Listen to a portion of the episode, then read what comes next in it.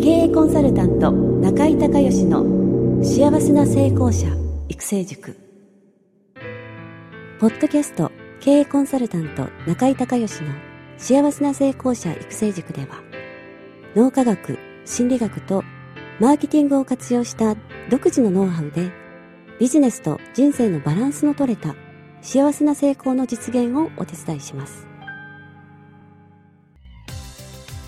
この番組は経営コンサルタントであり幸せな成功者育成塾塾長の中井孝義がお届けします。皆さんこんにちは。中井孝義です。この番組では私がこれまでに800人以上の経営者の経営相談人生相談に答えてきた中で確実に成果を上げたビジネスと人生のバランスの取れた幸せな成功を実現するためのノウハウをベースにしてリスナーの皆さんや塾生の皆さんからの質問に私のオフィスやスタジオセミナー会場などから直接お答えします。リスナーの皆さんこんにちは。経営コンサルタントの中井隆義です。今日は私の品川のオフィスからね、えー、マーケティングリサーチのね、えー、お話。間接競合と直接競合というお話をお届けしたいと思います。実は先日ですね、えー、品川のセミナールームの方で、えー、中井塾の、まあ、これから起業する方、そして、えー、起業、まあ、半年以内ぐらいの方ですね、そして、えー、新しい事業を行う方。要は、これからその新しい事業を立ち上げてですね、えー、成功に向けて、えー、頑張っていこうという方たち向けのセミナーを、えー、9ヶ月に1回、えー、まあ、毎年、毎年とか9ヶ月に1回ね、やってるんですけど、その中で、えー、っと、まあ、マーケティングリサーチをどういうふうにやっていったらいいのかっていう、まあ、お話の中で、えー、競合ですよね、えー、ライバルをどういうふうに、えー、リサーチして、どういうふうに参考にしていったらいいのかというお話をしてたんですけれども、まあ、その中でね、えー、ライバルって言っても2種類あって、えー、一つが直接競合、ね、自分と同じ商品やサービスを提供している、えー、まあ、ライバル競合ですよね。で、もう一つは、えー、間接競合と言いまして、えー、自分と違う商品やサービスを同じお客さんに、えー、販売している人。ね、えー、同じお客さんに違うものを、えー、売ってる人。これをまあ、えー、間接競合と、まあ、いうふうに呼ぶんですけども、えー、この辺をリサーチをして、えー、どういう、例えばホームページを検索してですね、どういう、えー、ヘッドコピーが書いてあるのかとか、大体その価格帯がいくらぐらいなのかとか、えー、どういう実際のそのサービスの内容なのかとか、まあ、いろんなことを、え、調べていくっていうことなんですけどね。で、そもそも、その、ライバル競合を、え、の定義ですよね。その直接競合はこんな、え、商品サービスを売ってる人や会社。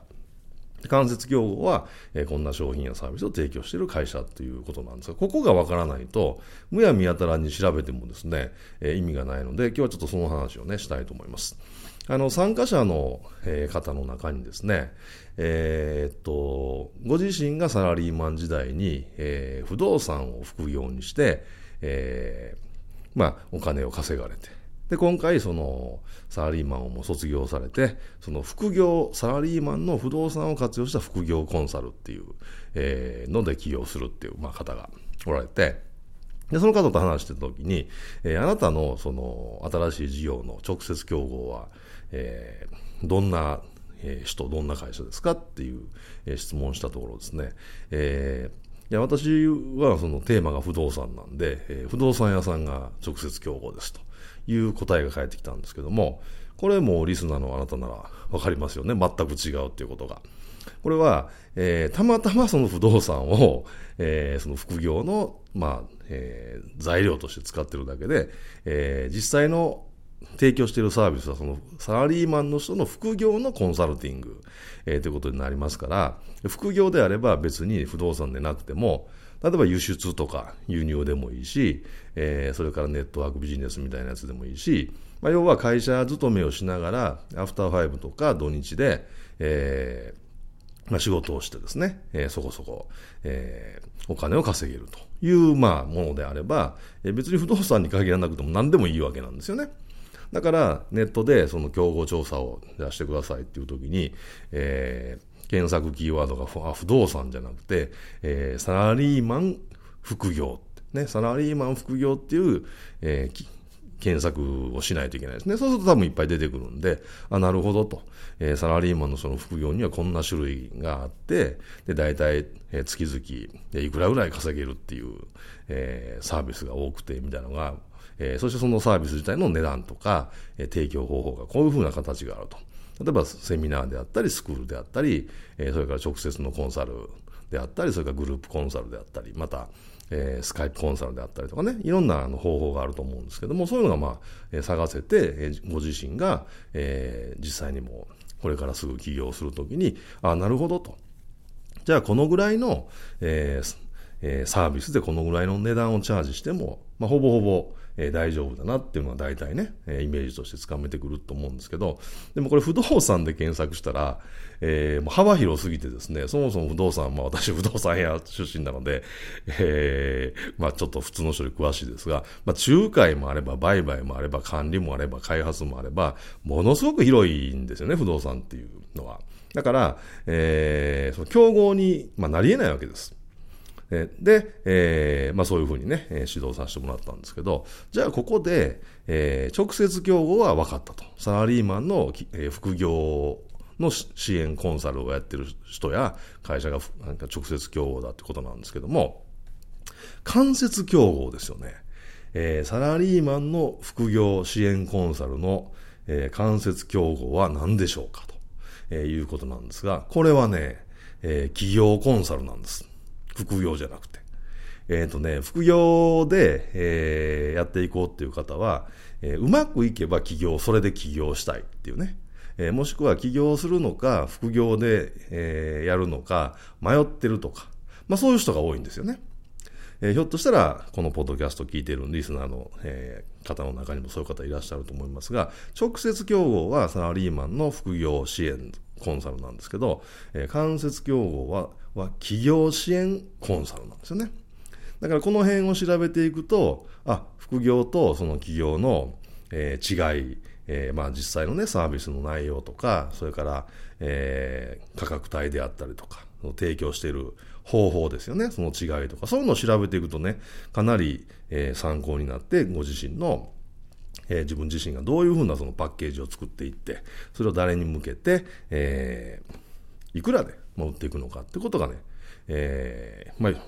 考えるのに非常にまあ、マーケットリサーチとしては有効ということなんですね。で、別の方でね、えっ、と、顔ヨガ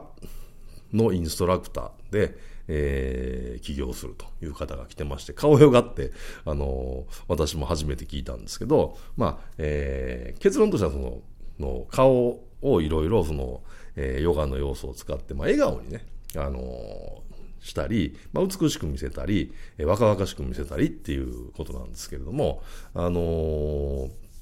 この場合ですね、え、どういうふうになってくるかっていうとね、その顔ヨガっていうのを、えー、誰に向かって、何の目的でどんなベネフィット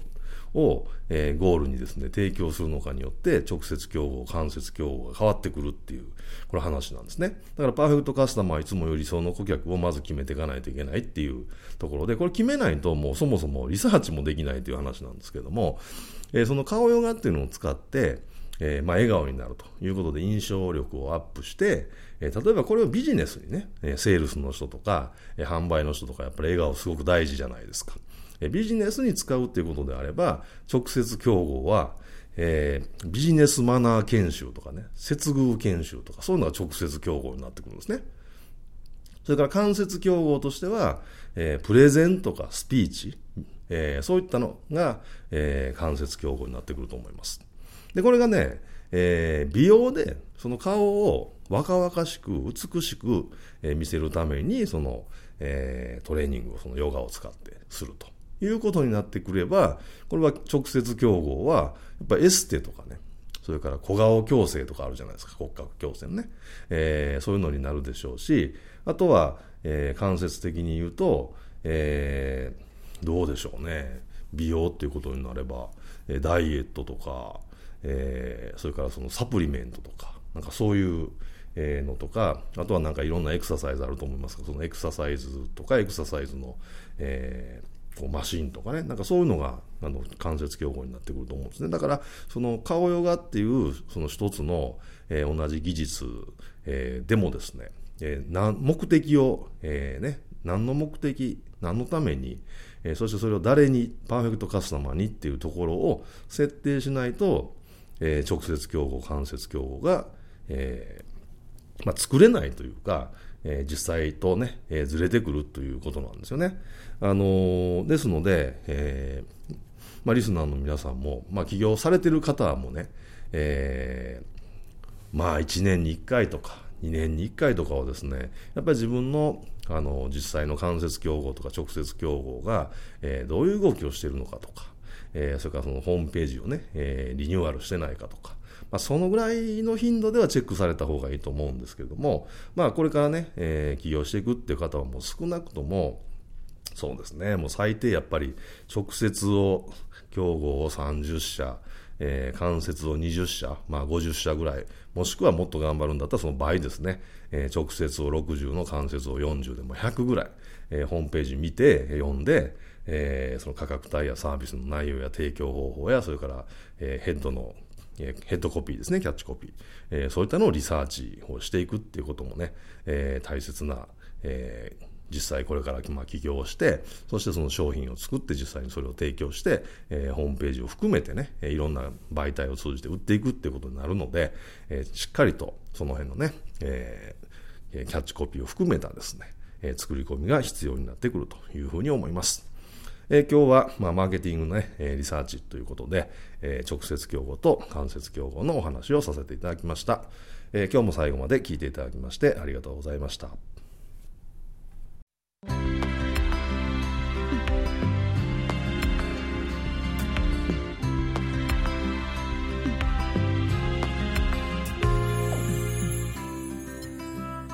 今回の番組はいかがだったでしょうか？あなた自身のビジネスと人生のバランスの取れた幸せな成功のための気づきがあれば幸いです。なお、番組ではリスナーの皆さんからの中井隆義へのビジネスや経営に関する質問を募集しています。質問はホームページの受付フォームからお願いいたします。また、全国各地から約400名の塾生が通う幸せな成功者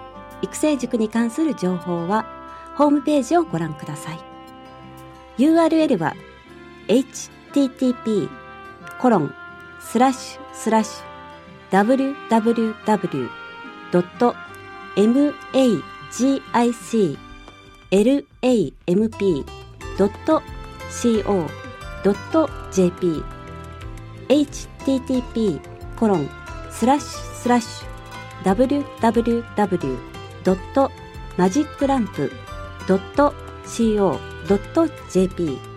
または中井隆義で検索してください。ではまたお耳にかかりましょう。